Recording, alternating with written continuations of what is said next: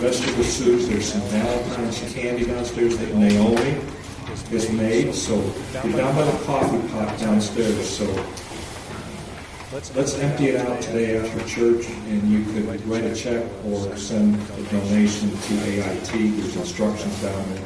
So I want to thank you, Naomi, for doing this. I think that's awesome. Um, and, uh, our house been smelling like wonderful split piece. And I tested all the cookies. I think I still need to test some more to make sure they're up to the quality that we're come to expect. So.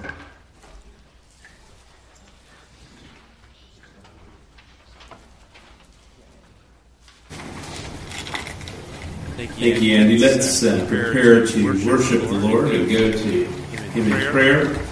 Our week's verse we meditate, think about is from 1 Corinthians 1.18. It's in your bulletin if you want to look at it. We were praying with the men this morning, and we talked quite a bit about this passage. It is worthy of thinking about. The word of the cross is folly to those who are perishing. But to us who are being saved, it is the power of God. So don't be discouraged. And don't expect really any different from most people when they hear the gospel called to Christ, commitment to Christ. That just doesn't resonate with them. It doesn't resonate with any who are perishing. And I've always thought, what, why would anyone want to get up on Sunday morning and come out here and engage with one another and, and so forth? That you have better things to do? Because to us who are being saved, this is the power of God. And it is the most important thing in our life. To communicate that to others, we just simply preach Christ and Him crucified for the forgiveness of sin. And allow the power of the gospel, for which we're not ashamed, to accomplish its purposes. And we'll pray that they'll be redemptive. You go out this week, share Christ and Him crucified. Expect many to not understand, to reject, or even think it's a bit foolish. But there will be those who God will use the means of your proclamation of Christ to bring to faith. And what a great joy that will be. Let's go to the Lord in prayer. I want you to prepare your own heart to worship Christ this morning. I'll let you do that privately, and then I'll pray for us corporately. Take a moment now, pray to prepare your heart to worship Christ.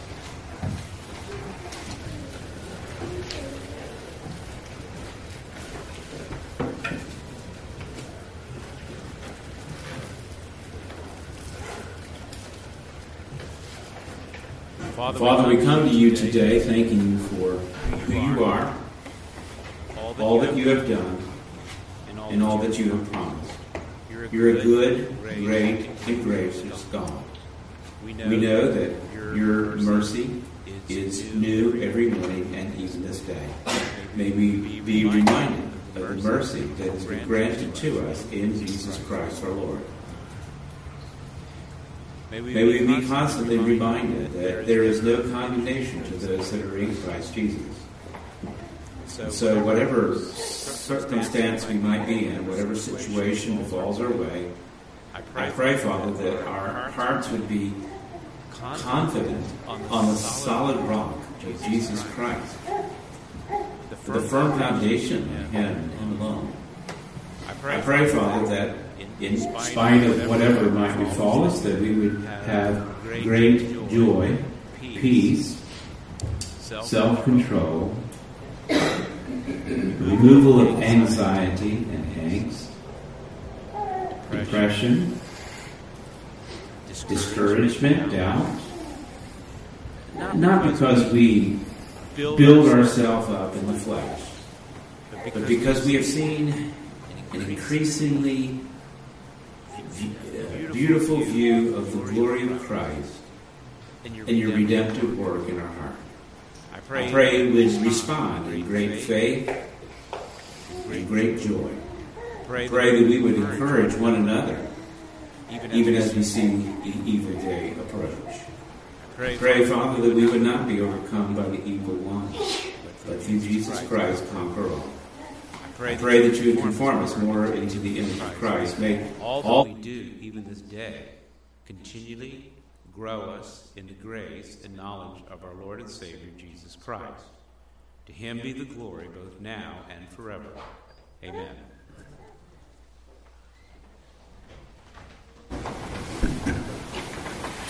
Good morning. Our reading this morning is found in Matthew chapter 12 and verse 22.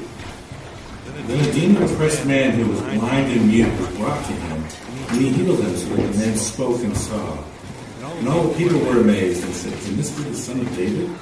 But when the Pharisees heard it, they said, It is only by Beelzebub, the prince. Demons that this man casts out demons. Knowing their thoughts, he said to them, Every kingdom divided against itself is laid waste, and no city or house divided against itself will stand. And if Satan casts out Satan, he is divided against himself. How then will his kingdom stand? And if I cast out demons by Beelzebub, by whom do your sons cast them out? Therefore, they will be your judges. But if it is by the Spirit of God that I cast out demons, then the kingdom of God has come upon you. Or how can someone enter a strong man's house and plunder his goods unless he first binds the strong man? then indeed he may plunder his house. Whoever is not with me is against me, and whoever does not gather with me scatters.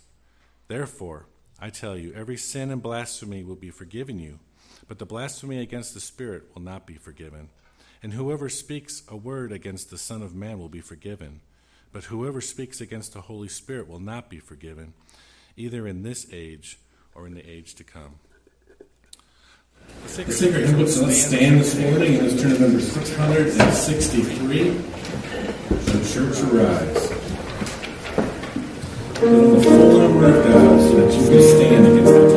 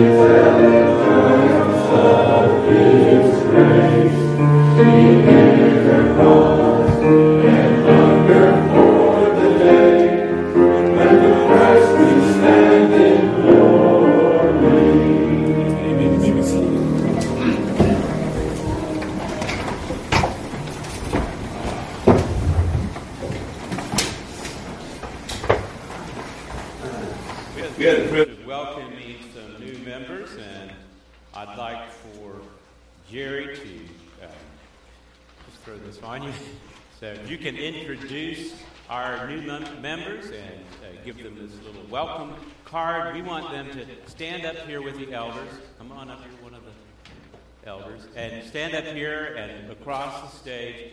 We have um, six. I don't know how many we have uh, with us today. We'll see. Um, so they get called out and they're not here, they're out.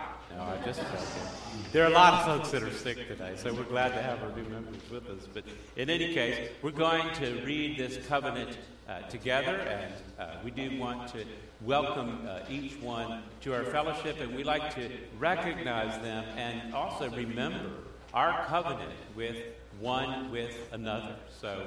Uh, Jerry, if you'll go ahead and invite each one up to stand on the platform with us, and be sure, if you're coming up, that you have one of these uh, covenants with you. Go ahead, the microphone. Up here. Him. Yeah, Monty and Cindy Nunn, come on down. Mac, come on down. Nathan Slaymaker, come on down. Brian Henry and Angela Wright. You'll just come on across here. Jerry has a card for each one of you. To welcome uh, new members, we use this covenant to read it together. And we do have a few gifts for some, most of which already have this. This is our systematic theology. Because I like giving them out to folks that just come in and visit for a while. That way we can entice them to join. That way they get to Keep keep it, otherwise they have to return it. Just, it's a good systematic theology. That is a, a topical doctrinal book, reference book. It goes and parallels our doctrinal statement, which is written in brief form, if you see. Well, this provides greater explanation. Recently, my wife has uh, been going through this on her own through personal devotions and explained how much she actually really enjoys it. So if you um, if you do want one of these, I'm uh, I'm eager to give them out because I think if it can help you to grow in grace and the knowledge of the Lord, that's really what uh, we have a desire to do. I think we have, and if I get this wrong, you guys let me know. I think everyone, I've already given it to you except for Mac. Is that correct? All right. And um, the Nunn family. That, when you're in a family, you only get one because that'd be too much to carry. But but I'm going to give you a devotional book because he really needs that. Put him on that. And then uh, we did have one member coming by believer's baptism. We a great testimony, and I want to uh, uh, recognize Angela. And that was quite a, a testimony that you gave. Jesus said, If you confess me before men, I'll confess you before my Father. And what a joy for the church to be able to share in that confession. And what's your confession? Jesus is Lord indeed. Here's a special, special gift. gift for you as well. All right. All right, church, and new members, let's look at our covenant. This is one of the first things we go over in our pastor's class. We go, We go over our covenant. It can be difficult to read, and I understand. And if you're not a member, we're asking you just to read it in solidarity with us to understand where we're coming from. And I hope if you become a part of the body of Christ, that this would be a true expression of, of who you are and what you're doing within the body of Christ. It summarizes it real well. We don't have an interest in putting on a show, a program, a time to entertain you or to make you feel good. The church is a body. It is a it is a gathering of the redeemed who gather together to worship God, to hear His word, so that they can grow in grace. And knowledge of the Lord, so that they can be equipped for the work of the ministry. The work of the ministry is carried out, beloved, by you and all members of this body. It, it isn't me. It, it isn't the, the elders, or we don't have staff, but if we did, it isn't the staff. It's the body of Christ. And I want to stop here and say, I want to thank you for fulfilling your part, those that are members of this body.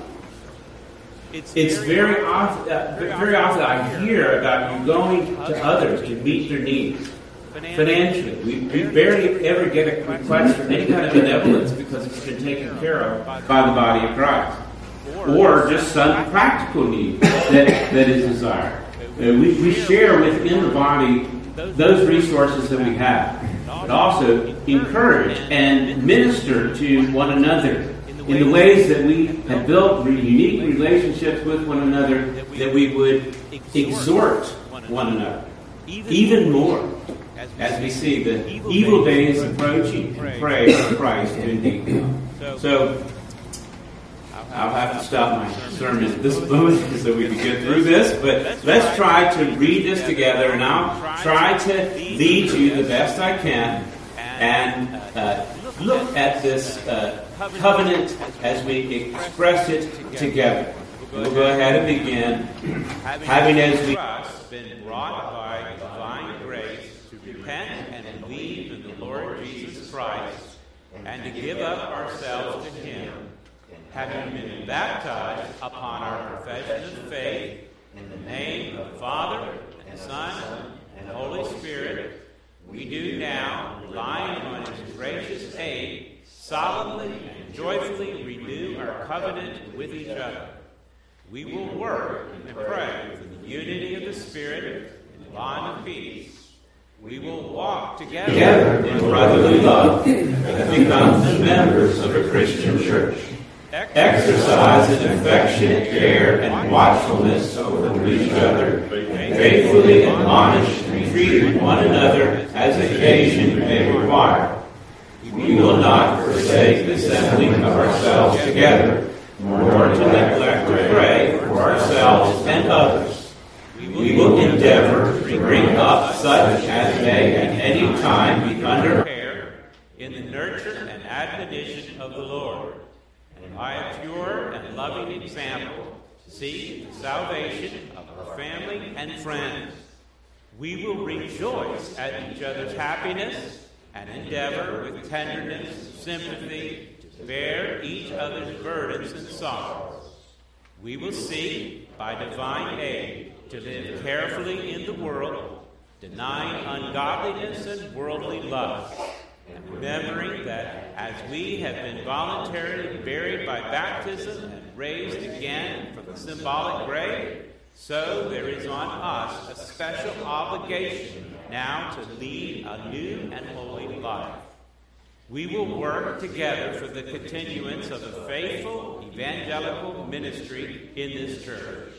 As, we sustain its worship, ordinances, discipline, and doctrines, we will contribute cheerfully and regularly to the support of the ministry, the expenses of the church, the need of the poor, and the spread of the gospel through all nations.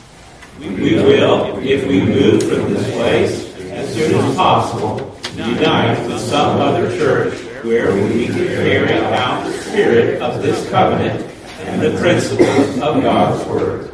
May the grace of the Lord Jesus Christ, the love of God, and the fellowship of the Holy Spirit be with us all. Amen. Let us pray. Father, we're thankful that we have been gathered together to praise your holy name. United as a body of Christ here on earth, with Christ indeed being the head. All of us in submission to Jesus Christ, and then also in submission to one another as our relationships warrant. I pray and thank you for the unity that we have in this body of Christ. I pray that it would continue. I pray for these new members who have come to be a part, to express their gifts that you have granted to them. I pray whether it's in, in times, times of behind, the scenes, in, in private prayer, and also from time to time in, in encouragement, these great gifts that you have given them, I pray that they would indeed be expressed.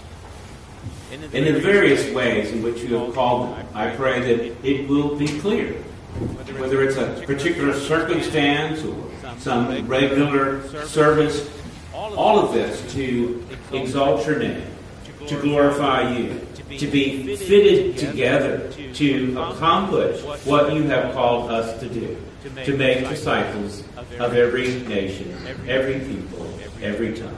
I pray, Father, that we would continue to follow Christ and, and be a disciple indeed of Jesus Christ.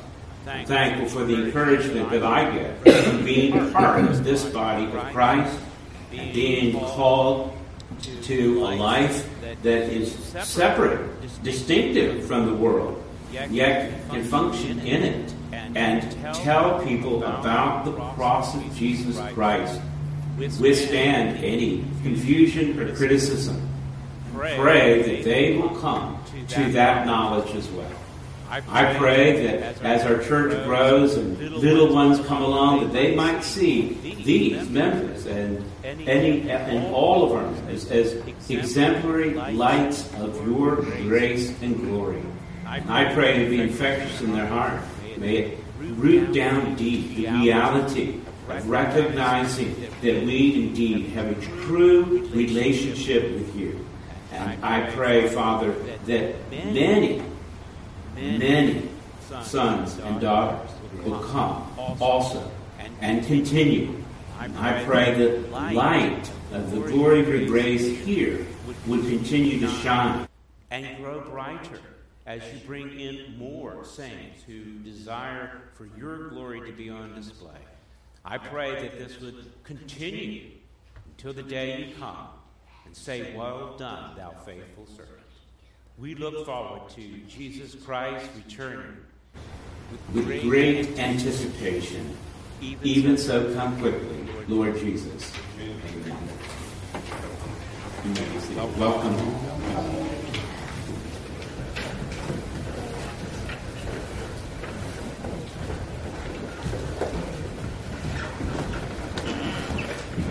Amen. Let's, let's, uh, let's stand. And let's turn to number 389. It sings, Blessed be the tie that bonds. Blessed be the tie that bonds.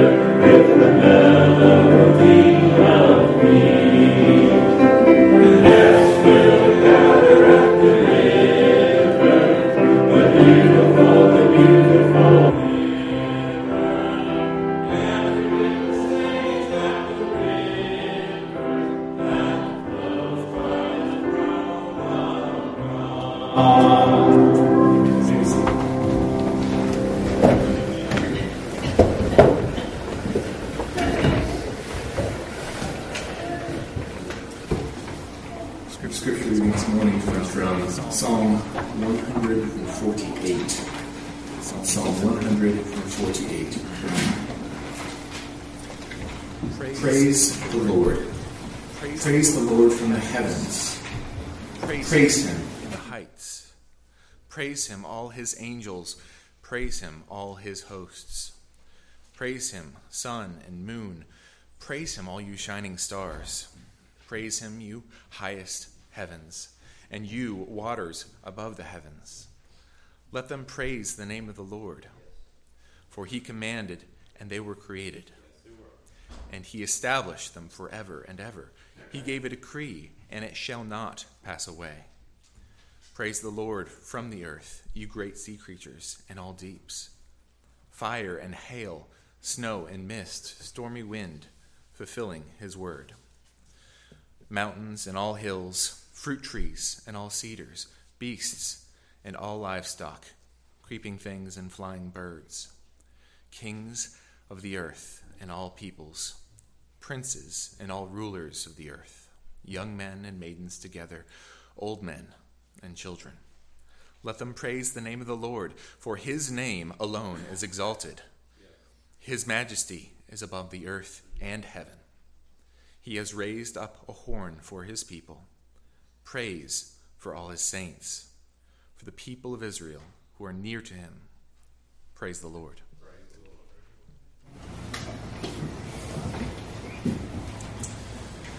Let's go to the Lord in prayer. Father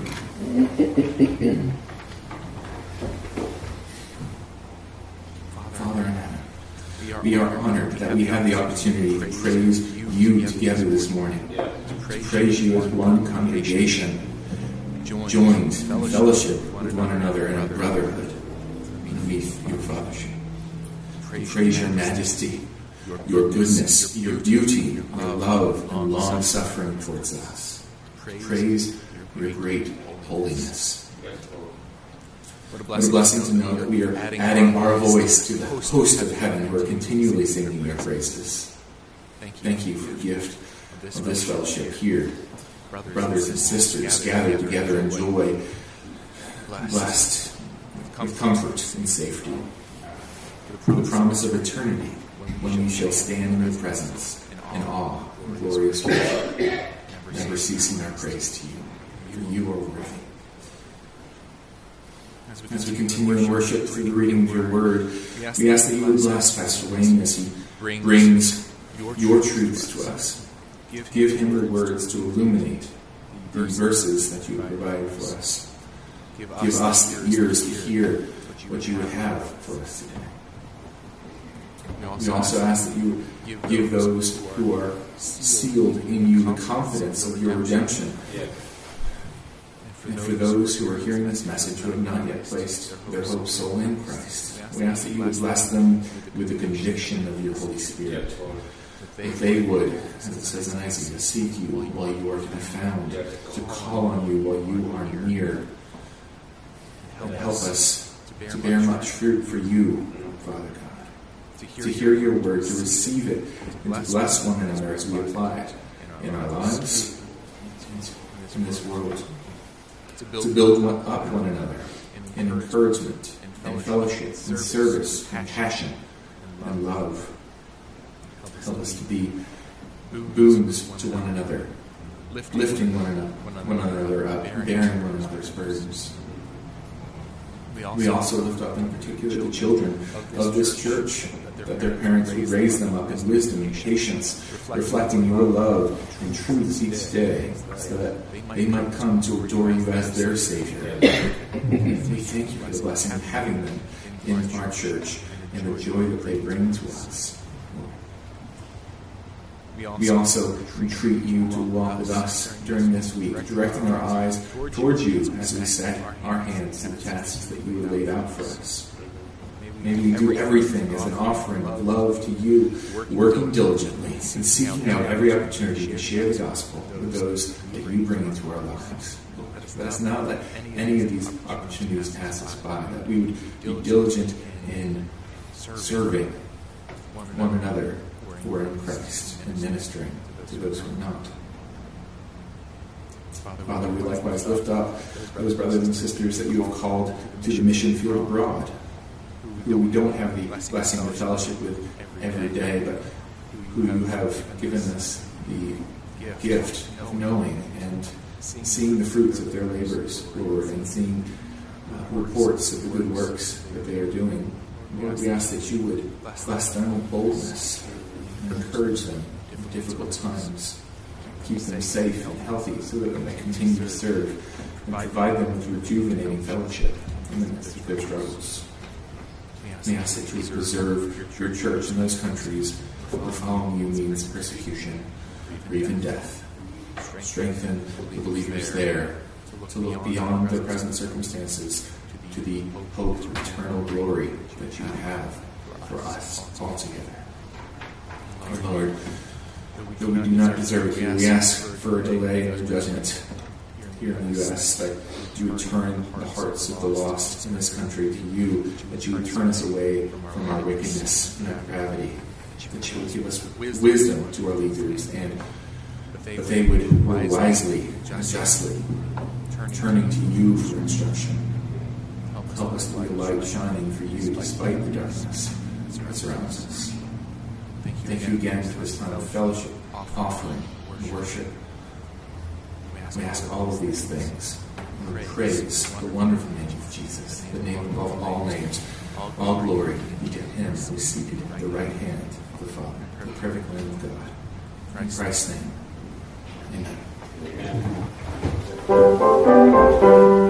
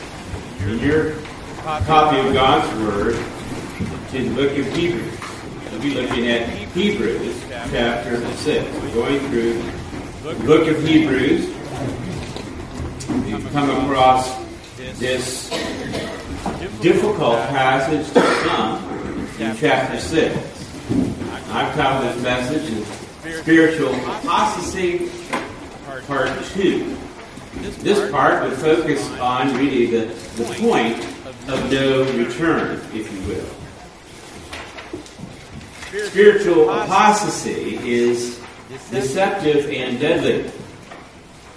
And it needs to be understood in the fact that the warning and the great passion here of this preacher that's presenting this book of Hebrews to us is that there may very well be a point of no return, and so hence he gives these various warnings throughout the message. If you haven't been with us, the easiest way to understand the book of Hebrews is indeed it is a sermon. It's a sermon presented to the church, primarily Hebrews. And along the way, he emphasizes several warnings. This is the third one that we've come up against here. It begins actually in verse 11 of chapter 5, and it runs all the way through chapter 6 and verses 12. This morning we're going to focus on primarily verses 4 through 8, and I'll see what I get through. And this won't be a regular homily. I, I had trouble creating three points in a poem, so bear with me. We'll have more than three, actually, along the way. We'll see what we can get to on this, but our focus is really to help you get a, a single point, and that is that apostasy is very dangerous, and the message here is just not given to people outside the church. This is for someone inside the church, because that's the whole point of the apostasy. And that you, you hear the goodness of God, you hear the gospel, you're around it, and then you walk away. The danger is you may not be able to come back.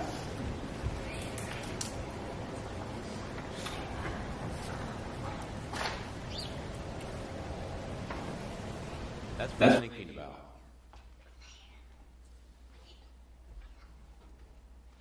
You'll hear this presentation in the voice of this preacher passionately about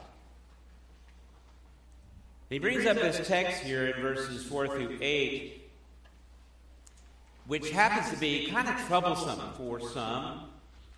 And there is a lot of disagreement, but I want you to, to look at the text. We're going to try to explain it and just cut to the to chase. If I were to summarize, take out some of the middle sections so that you can see it phrased.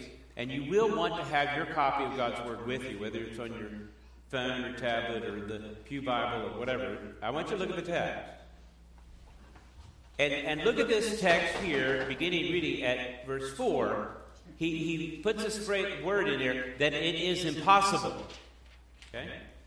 And then he elaborates a little bit, but it's impossible for what? You'll find that completion of that idea in verse 6. It's impossible, then, read it this way, for those who have fallen away, that is apostatized, to restore them to repentance. That is his argument. That's his point here. It is very weighty, as you might understand. It's impossible for those who have fallen away to restore them to rep- repentance. This is an ominous warning. We'll need to look at to whom this is addressed, as I mentioned, and, and ask really a question why can't they be restored? An Arminian who would read some of this text here often looks at it this way that you can lose your salvation. Because it seems that's what he's talking about, and he's talking to the church. But the Arminian doesn't have this idea of not being restored, so it certainly can't be that. The Calvinist actually also has trouble with this passage in some respect. A Calvinist believer would, would be one who recognizes that believers will persevere in the faith because of God's divine preservation. It is a work of God that they will endure to the end. But they have difficulty in understanding the characteristics that are listed between verse 4 and 6 because it seems like perhaps that is someone who is genuinely redeemed. At first glance, it looks like that. It looks like these are the things that might accompany salvation. So I recognize why many have trouble. And so to explain it, there are a number of ways, depending on your theological bias, perhaps. One, the ways, looking at it, even without that, might be just saying, well, this to the Hebrews here is a unique circumstance to them, a first century Jew, which doesn't apply to us today. I suppose that could be an explanation. However, there's no real indication in the text of that. And what application could we get as the church here, thousands of years later, where this is God's word, which is still relevant? There has to be some application to us. Certainly, yes, we're driving at a single interpretation. That is, what does the author intend to say? Then, knowing that, we'll be able to apply that truth to our lives. So, what is he trying to say is really uh, another way to try to deal with this from various theological perspectives might be well, he's just saying hypothetically that this is a possibility, but, but not actually. And again, that seems to be a bit of a stretch because there's really nothing in the language of the text that seems to indicate some sort of hypothetical situation. He, he's saying quite clearly and quite ominously that there is a situation that it might be impossible, beloved, to be restored to Christ. So, what does he mean? I don't really think this text is all that difficult if we've been walking through it. And oftentimes that is the failure. I mean, we started at the beginning, we're going to go all the way through it. And I know we've done it piecemeal, but we'll go back and reference it from time to time. I hope you are reading along with me, both keeping up with this and looking a little bit ahead. But if you, you, look at it in its context and the setting in which it's gi- given, like I said, this is a exemplar of a first century sermon. I do think it was a sermon preached by Paul, recorded by Luke, and put together in a very uh, concise way here in the text for us in the church today. There's a problem that's going on to this particular congregation, as we've talked about it before, and we'll mention it time and time again. And that is that many of the people to whom this was initially addressed, the Hebrews, they had a great danger. And this is what the preacher's stopping to tell them. This is why he constantly stops to give them warnings. They're, they're in great peril, great danger of, and them in particular, their situation was to leave Christianity and in their situation to go back to Judaism. They felt pressure on all sides because everybody in their community, in their culture, in their world, as far as they knew it, they, they were all engaging in Judaism. But these to whom he's preaching have seen Christ. They were being pressured then to conform to the prevailing worldview. By the way, a worldview that had a purpose and the purpose was, and this is what was good about it, it was to point to Christ. But Christ has come. In fact, he came to his own people and they did not receive him. Some did, and as many as did, he gave unto them eternal life.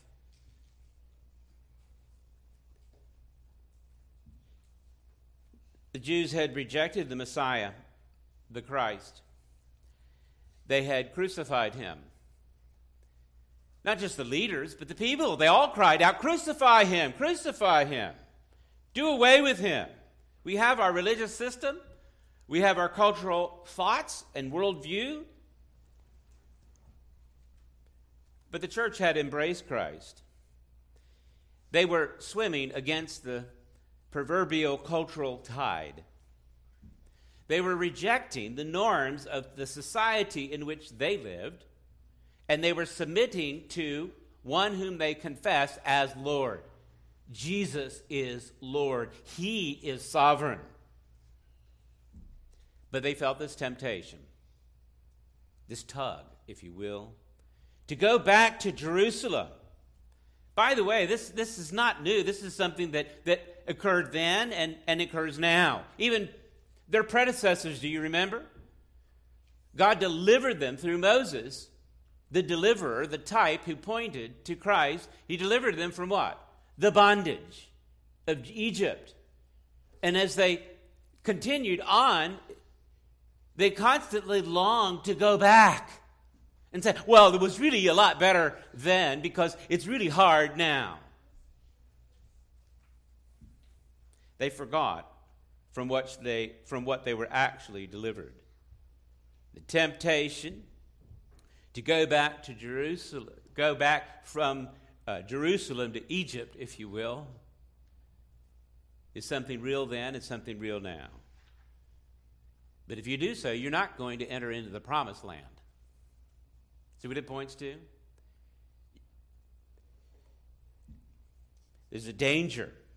There's a danger, this same danger, actually, I mentioned this is why way of application allow you to do it as we get into this concept of Judaism. It is just about Judaism. That's rooted and help us to understand what's going on and recognize the application here that we might live in a different culture. You may have come from a different religious perspective, maybe none at all, maybe just uh, a, a, an atheistic worldview.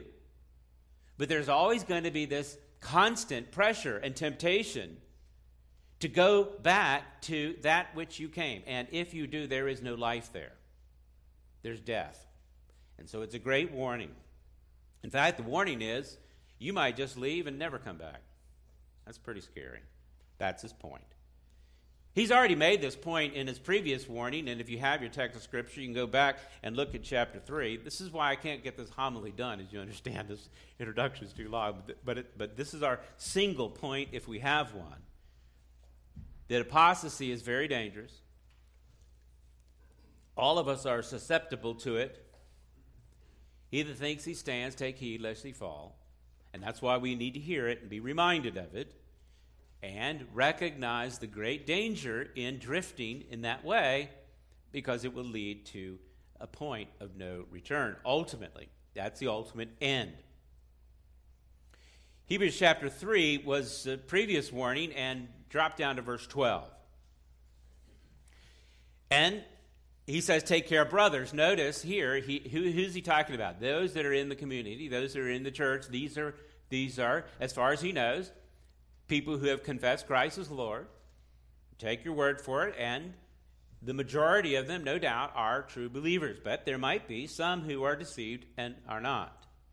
He said, Take care then, brothers, verse 12 of chapter 3, lest there be in any of you an evil, unbelieving heart leading you to fall away from the living God. That's apostasy.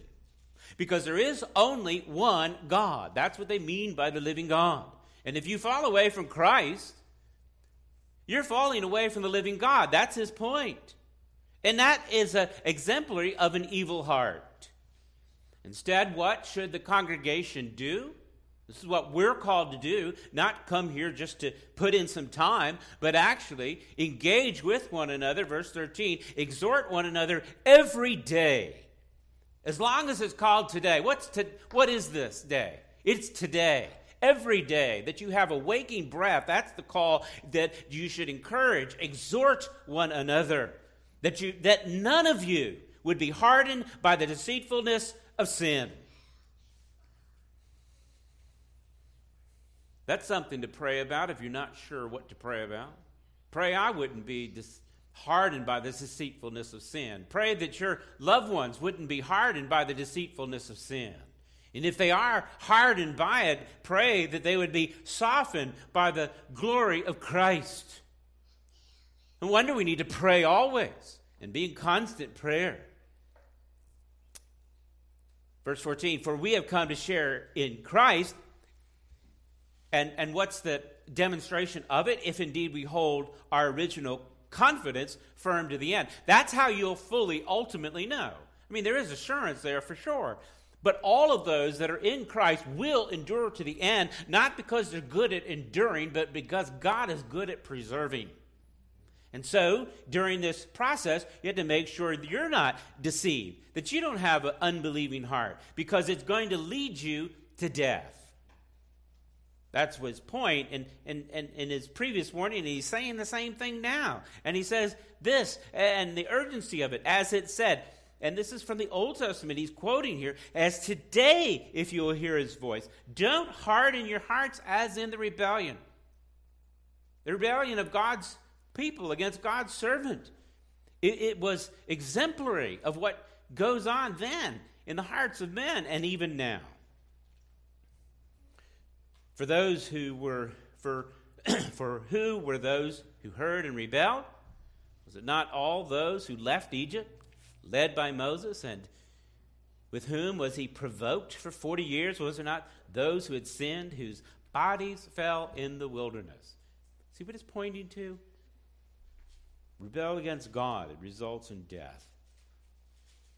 Was it not with those who sinned, whose bodies fell in the wilderness, and to whom did he swear that they would not enter into his rest, but those who were disobedient?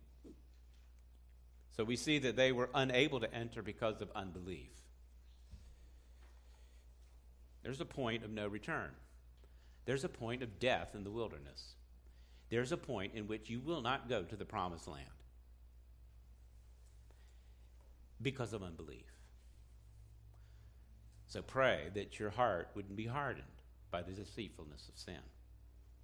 Exhort one another daily. This warning passage, and all of them really fit together, he's just saying it in a different way. It's the same essential point. On one hand, throughout this sermon, he is extolling the supremacy of Jesus Christ. That's what we all need to have in our mind. Above everything else, that is Jesus Christ. That's the positive side, the excellency of Jesus, the way, the truth, and the life. Turning away from Jesus then and now to anything else is a step in the wrong direction. It isn't the way, it isn't the truth, and it isn't the life. It's a step in falsehood and death. And beloved, everyone is doing it, if you will. Not each and every, you get my point. It's, it's the flow of humanity the culture. This is why the preaching of the cross is foolish to most people. You should expect it. Jesus called people to, in Matthew chapter 7, to enter into the, by the way of the narrow gate. Wide is the way and, and that leads and easy is the way that leads to destruction and those who enter by it are many you get the point that's the flow Everyone's going that way. Why don't you just come along with us? Abandon all of these principles here because we know better. They didn't know it as well then as we do now. But the gate, beloved, is narrow, and the way is hard that leads to life. And those that find it are few. If you want to go the easy way, you're not going to enter into the promised land. That's his point.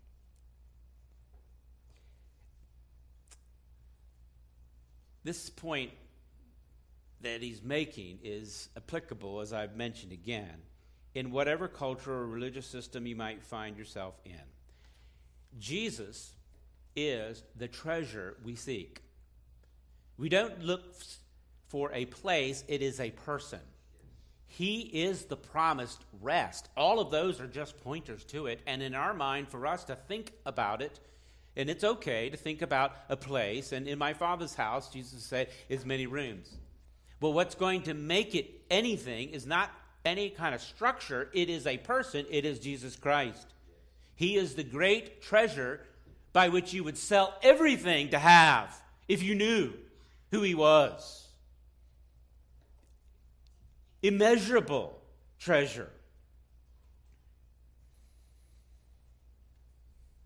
Everything else comes up so short, it can't even be compared. So, why would you go for that? It is like a, a bowl of beans. And we'll hear that story in just a bit. How would you sell your inheritance for a bowl of beans? Unbelief. So let's look at this text in the immediate context, and I'll see what I can get through today. This warning passage, this third one in chapter 6, is actually introduced in chapter 5, as I mentioned,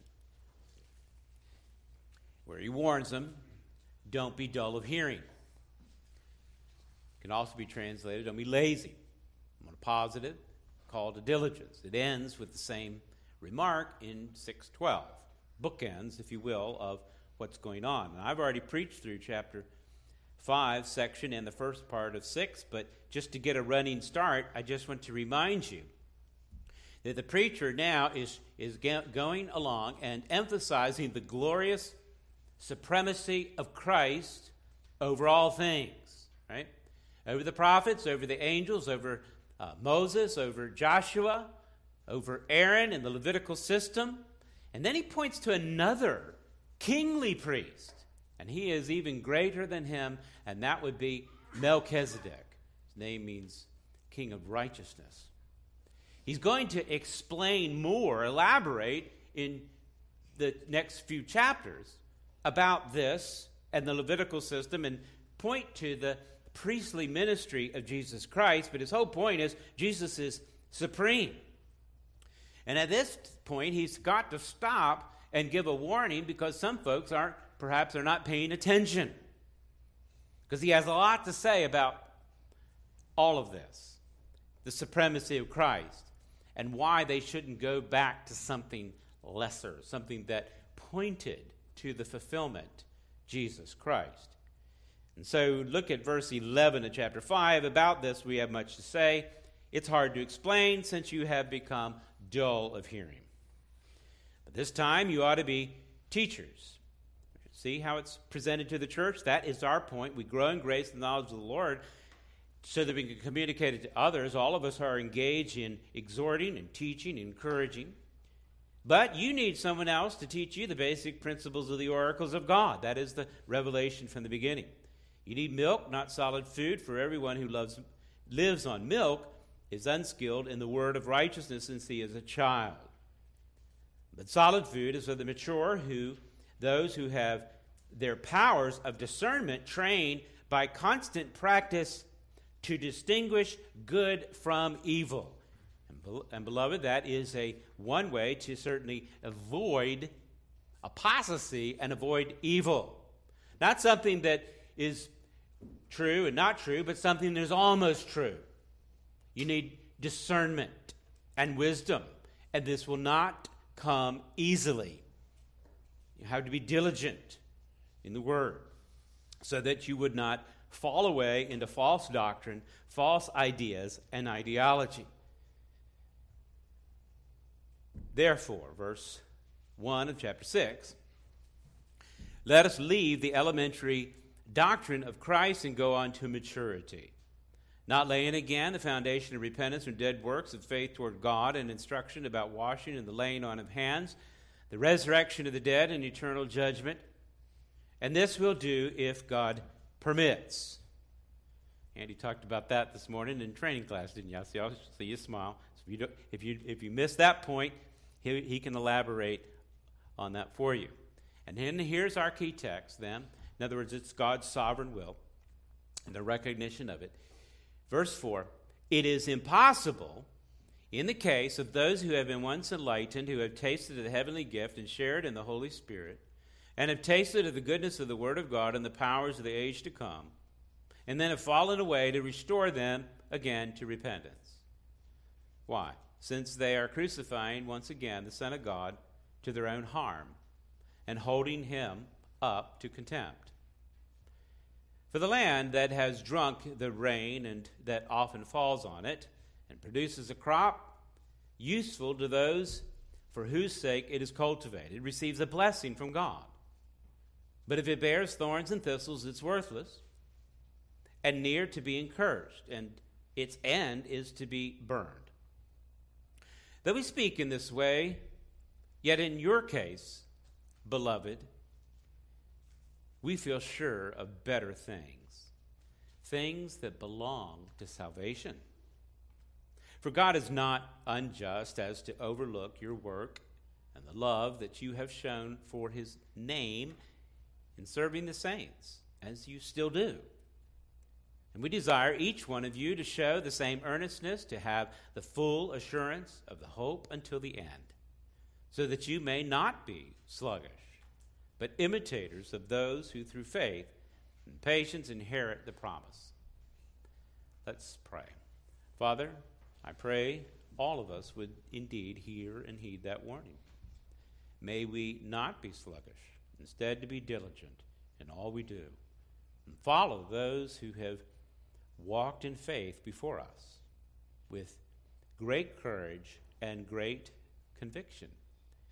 Patient, enduring whatever needs to be endured to inherit the promises that are beyond our imagination. May our faith be in you and you alone. I pray this in Christ's name. Amen. I hope you feel this sense right now that this warning here is a matter of life and death. As I mentioned, he wants them to pay attention. Verse 11 of chapter 5, he says, Don't be dull of hearing.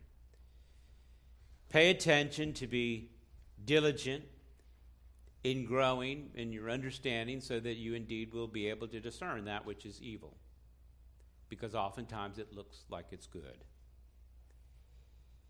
In chapter 6, he gives instructions to the church at the beginning. This was last week's sermon, how to avoid succumbing to this danger. In their specific case, he was calling them to, and I went over this in great detail last week, but to leave the elementary principles, that is, leave the ABCs of Judaism and mature into the perfection or the completion that is in Jesus Christ. Not that Judaism, anything is wrong with it, everything was right about it. It pointed to Jesus Christ. But now God incarnate has come, He is in the flesh, He has been fully revealed. We understand now through divine revelation that Jesus Christ is the fulfillment of all the symbols, all the types, all the rituals, all the promises. He is indeed said to be the true vine. He is the bread of life. He is the water of life. All, all, of these symbols, all of these rituals, they all pointed to the reality. You understand, Jesus Christ has come. And then he's concerned because they want to go back to that. Not that that wasn't of any value, it's of great value because it pointed to Jesus Christ, but he's come. And people came and heard Jesus Christ as he walked on the earth. And he demonstrated who he was. His message was authenticated by divine miracles that could not compare to anything else before or since, by the way. And since not even close. The apostles did demonstrate some signs of the apostles, but no one did what Jesus did. Go read the Gospels. This is one of the reasons we're reading through the life of Christ. I encourage you to do so. Your response should be who, who is this? That the winds and the waves obey his voice. You know anybody like that? Never met him. Go try it. Stop a hurricane instantly. This is God. This is God incarnate in the flesh. You going to go to somebody else? People gathered around. It wasn't any difficulty. Remember, he created the world just by speaking it. Let there be light, and there was light. No sun, no moon, there's light. He's not dependent on objects, he is the light. He's God. It's a whole different concept and dimension.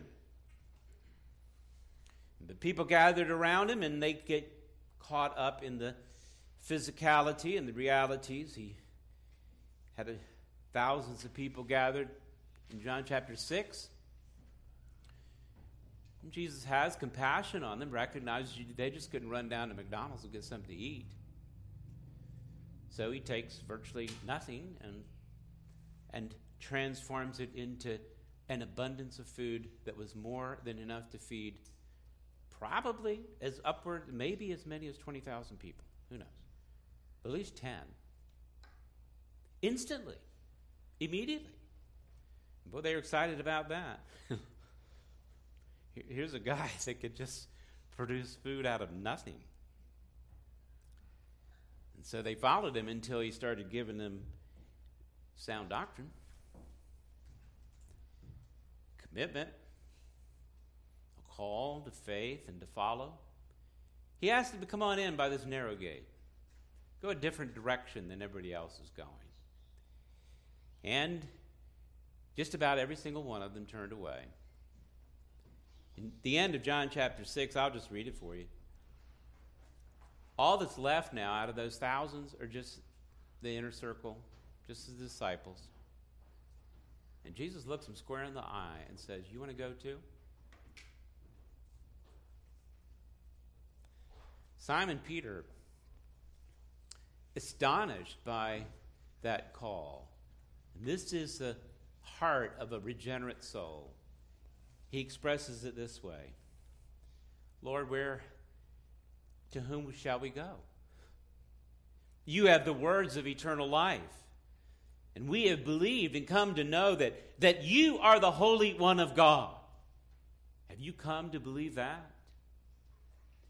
Do, do you understand who Jesus Christ is, indeed, the Holy One of God?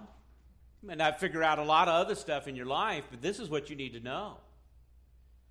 And if you know that Jesus is indeed the Holy One of God, you will not turn away and fall away. So, what do you need to do? Well, you need to, to grow in that understanding of the Lord. Don't turn back. He'll say that in verse 1 and 2. And do so by God's sovereign power. That's verse 3 that we stopped on if God permits. In other words, not it's just a recognition you're not going to accomplish all of that. Even recognizing that Jesus is the Holy One by your own ingenuity, your own intellectual ability, your, your own might. No, this is a grace. It is a gift of God. And you come to Him and ask Him for it, and He'll, he'll, he'll grant it to you. I remember witnessing to a Jehovah's Witness one time. And rather than talk about all the little nonsense they get into, I just asked a couple pointed questions about who Jesus is. And they couldn't answer it. And then I said, I'll tell you what. And I really meant this in heartfelt way. I encourage you to consider reading the Gospel of John. In the beginning was the Word, and the Word was with God, and the Word was God. All things were made by him. Without anything, without him was not anything made that was made. In him was light, and the light was the life of men. Pray, then, that God might reveal his glory to you. And that's ultimately what it is. You need to see the glory of Jesus Christ, the Holy One. Not by your own reading, not by your own thinking, not by your own efforts, but through a dynamic work of the Holy Spirit in your heart. But, beloved, that faith that you will need, it comes by hearing, and hearing by the words of Christ. So, whether you're hearing it here or whether you're reading it, read the words of Christ. Read from His Word. Think on those things. I gave you this background really to help us understand better, to some degree, the meaning of what is going on here in our context in, when he then says in verse 4 that it's impossible. And he'll talk about those people that are in that category to fall away, verse 6, and then to bring them back to repentance. I feel the weight of that phrase, and I hope you do too. This is a, a great warning because I know of people who have fallen away.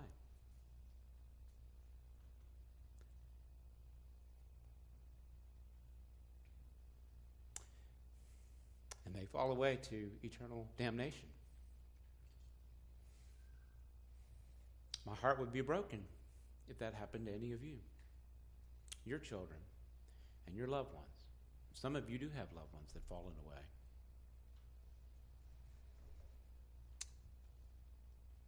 It's a very dangerous thing because there may be a point in which they will not return. That is not for us to judicially figure out and decide. It's for them to know that and for us to communicate it.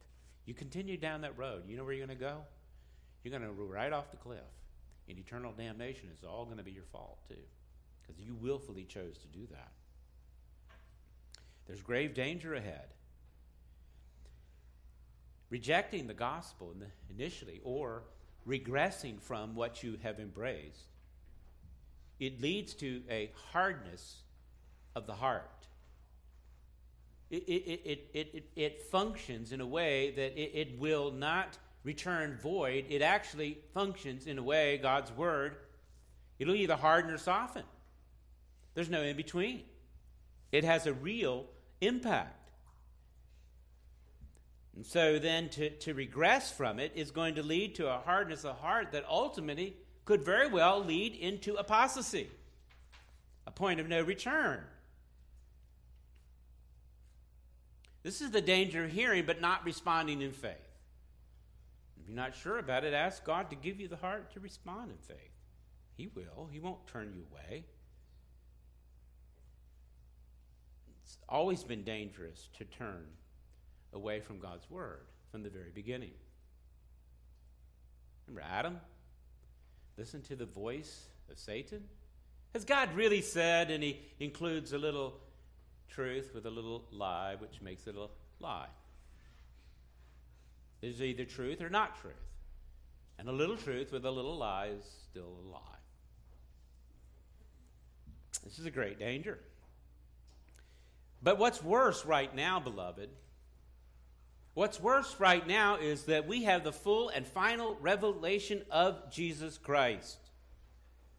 And to these Hebrews that the preacher is preaching to, he says, Don't you remember? You, you have everything. You, you had the prophets, you had the angels, you had Moses, you had Joshua, you had Aaron, the whole Levitical priesthood. But now you have Jesus Christ to turn away from Jesus Christ, how much more severe penalty would that be? Oh, they turned away from Moses, and you see what it cost them. From Joshua, you see what it cost. From many of the prophets, they wouldn't listen to. And it cost them. Stephen, you can find his sermon in Acts, where he goes on quite detail of what they did. But you know what's worse? Not listening to Jesus Christ. That's his point. Be- because now, I mean, before you might have argued, maybe there's a little excuse. They pointed to him, but we, we don't know. But Jesus Christ has come. Who is Jesus Christ? Remember how he started this sermon? He's the radiance of the glory of God. That's who you're rejecting. The radiance, the, the, the effulgence, the, the reflection, that is the, the fullness of God.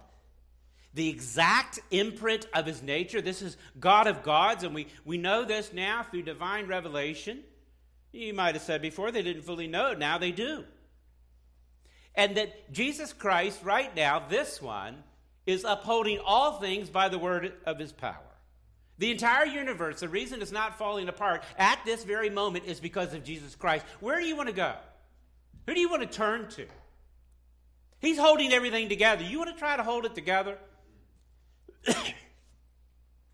it always amuses me, these people that panic about the world ending. I forgot the guy's name. Sorry, I didn't write it down. I was just thinking on the top of my head. Is it John Ehrlich? Did the population explosion in the 70s? Any case, I think it is. I got a yes? Okay. so there's my authority. If, if it's wrong, blame Jerry. I remember hearing my dad talking about it because he went to college and that was what be, was being taught at the time. He was getting some remedial courses or whatever. And I said, that sounds nuts. He thought the world was going to fall apart because we had too many people. And the idea was, you know, depopulate the earth. I remember flying in a little plane over D.C. My dad was a pilot, my grandfather was a flight instructor. And, and this is D.C. now. And I know it's grown up a little bit, but not too much.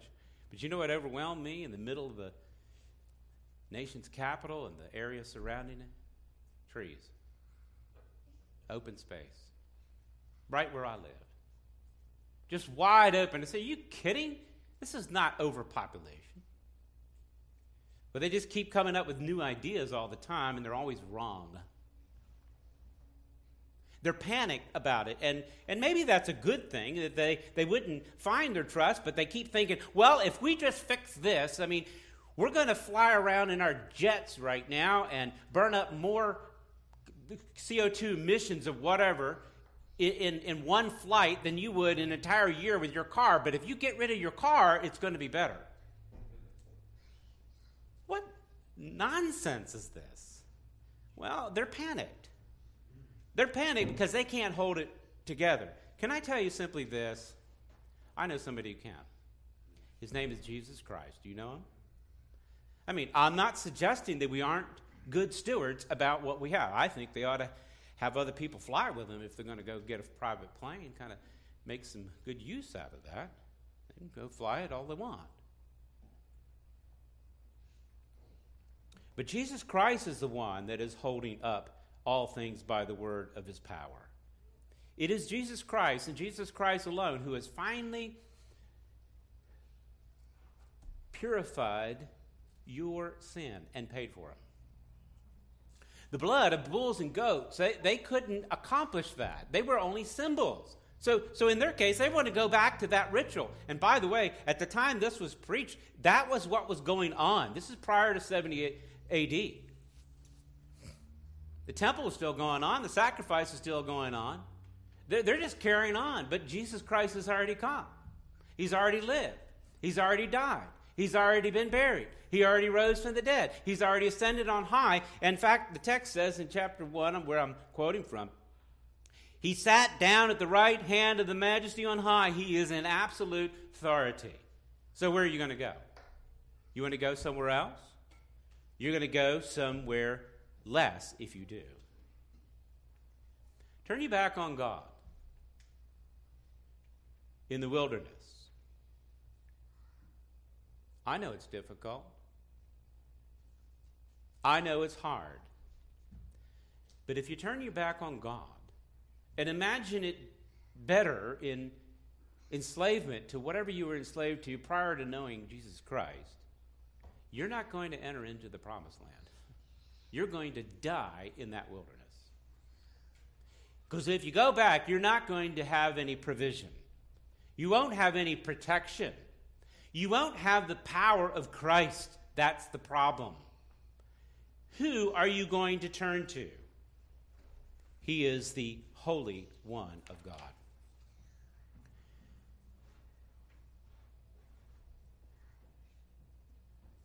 And He He's a promise an eternal inheritance that is beyond your imagination. And that inheritance has been sealed with a promise that is through the Holy Spirit. It isn't yours to find, it isn't yours to lose. it is His gift given to you, and He will keep it till the end because God doesn't lie and He keeps His promises. The focus then should be on Jesus Christ. Well, you're going to have to come back next week for me to go through the rest of this. I figured I might get distracted a little bit because Jesus Christ is quite distracting. And I hope He is for you. And my prayer is that He would indeed be your treasure. Because there's a great danger, beloved. And that I'll just introduce it today, and you'll have to come back next week to finish this up. But I'll introduce it to you. So at least you get an inkling of the idea. You can read through the text and then see how it flows. He's emphasized this concept of the supremacy of Jesus Christ in all things. He's preaching to the congregation for them to hear it too, so that they would indeed examine their own heart to make sure that they're in the faith, to make sure they don't miss out on what the blessings that are promised in Christ. Because here's the problem: it, at some point, you're it, it, rejecting Christ is going to mean death, as portrayed in death in the wilderness, and that that parallels with this idea of impossible to restore. It's impossible to bring back. That's the warning. That's the danger. So, who's he talking to? In general, he's talking to the church. Because within the church, there is always a mixed congregation of sort. We try to do our best to sort it out to make sure you're truly regenerate, that you have indeed confessed Jesus Christ as Lord, and truly believe that. But I'm not Jesus Christ, and neither are any of the elders. We don't have a way to know all men and to seek your heart, to look into it. We, we, we have to evaluate based on what is responded and presented and see in your life and pray and make a good judgment. So, this message is given to the church at large, but specifically, it is for those who are not redeemed yet to come to Christ and be redeemed. It's a gospel message of salvation. I'll show you this and highlight it, and then we'll have to finish. But notice how the pronouns change. So, to figure out who is this addressed to in the congregation, but who in the congregation, it's a group of people that are really unknown to the preacher. But he describes them in verse 4 as those. And then look down to verse 6 them. And then in the same, they. And then there. Those, them, they, and there. This message is to the beloved. It is, it is to the saints in the church. But the warning in specific is to examine your heart to see if you are truly one of the beloved. To, it, to not to take that for granted. His admonition was for you to what? Go on to maturity. That is, to grow in grace and the knowledge of the Lord. And, and, and examine yourself. Do you have a, even a desire for that? This is a way that you can examine yourself. But it is a message to, to those who might be in the congregation or may just be uh, Christian ish, if you will, but appreciate all things about Christ and Christianity, but really have not seen him as the Holy One of God, as the treasure of their life. And again, this is not for us to sit there and measure people and figure and try to figure that out. This is for their own heart. To examine themselves, those, them, they, and their. Contrast that, this is how I get to it. And that's down in verse 9. Do you see that? Though we speak in this way. So, so he's charged these people to, to, to come to repentance and to be careful because you, you may walk away and not come back. And here is this positive message to the saints, the majority of the congregation. Though we speak in this way, verse 9, yet in your case, see how it changes the pronoun? In your case. And then he adds this word, beloved. I hope that resonates with you. If you're in Christ, you are the beloved. And the analogy would be, as it says in Scripture, I don't have time to unfold this, but as the Father loves the Son. Do you think the Father loves the Son wholly, perfectly, beyond our imagination? This is the love of God in Christ Jesus granted to those that have faith in Him. Oh, I love my family, my wife, my children. I even love you. Well, most of you. No, I love all of you. But God loves in a way that is absolutely perfect. Sometimes my love waxes and wanes to some degree. I do things that I don't intend to do, and I don't know why I do, and I have to say I'm sorry, ask for forgiveness. I have to be less selfish or prideful or whatever it might be. But God doesn't do that. His love is absolutely perfect. And when He says this word, beloved, feel the weight of God's love for those that are in Christ. He says, We, notice the text, we feel sure of better things, things that belong to salvation. So, to the beloved, it, it's, a, it's a totally different category. And it's evidence, which I'll demonstrate next time, in, in how that beloved one then would respond. But the warning is there for us to examine our faith, to hold on, to endure, and to persevere. And you're going to do so not by your might, not by your strength, not by your willpower, but by His amazing grace. Look to Jesus Christ. He is supreme. Let us pray. Father, we're thankful for your word, which reveals to us the person of Jesus Christ. An unfathomable thought for us to even think on the glory of God manifested to us in the person of Jesus Christ, taking on a form of a servant, living among us, fulfilling all righteousness that is required to stand before you in perfection, and then atoning for our sin, every one, and granting us your mercy, your grace, and your faithfulness.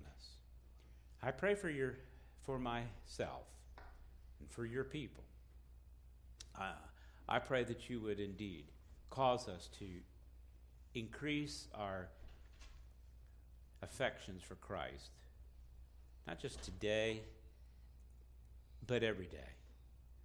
May every waking morning, may we open our eyes to the life that you have given and praise your holy name. Glorify you in it and call many sons and daughters to see something more glorious than a beautiful sunset on a winter's eve. I pray this in Christ's name. Amen. Beloved, you can take a moment privately where you're at. I'd like to give you a moment just to think for a few minutes and think on these things. If you haven't confessed Jesus Christ as Lord, you could do it now. If you have anything else to confess, He's faithful and just to forgive your sin and cleanse you from all unrighteousness. And I pray that you would indeed grow in grace and the knowledge of the Lord. Take a moment privately, reflect on these things, respond to Him in faith. Thank you.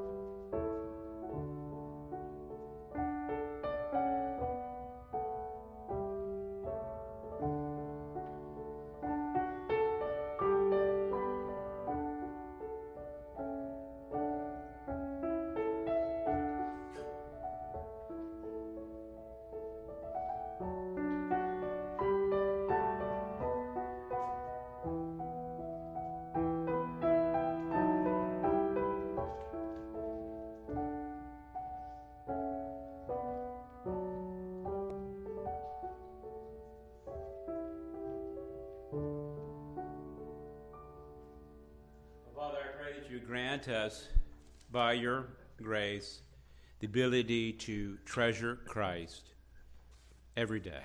I pray in his name. Amen.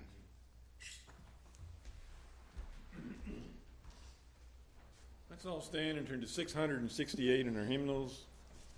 668, it's the doxology.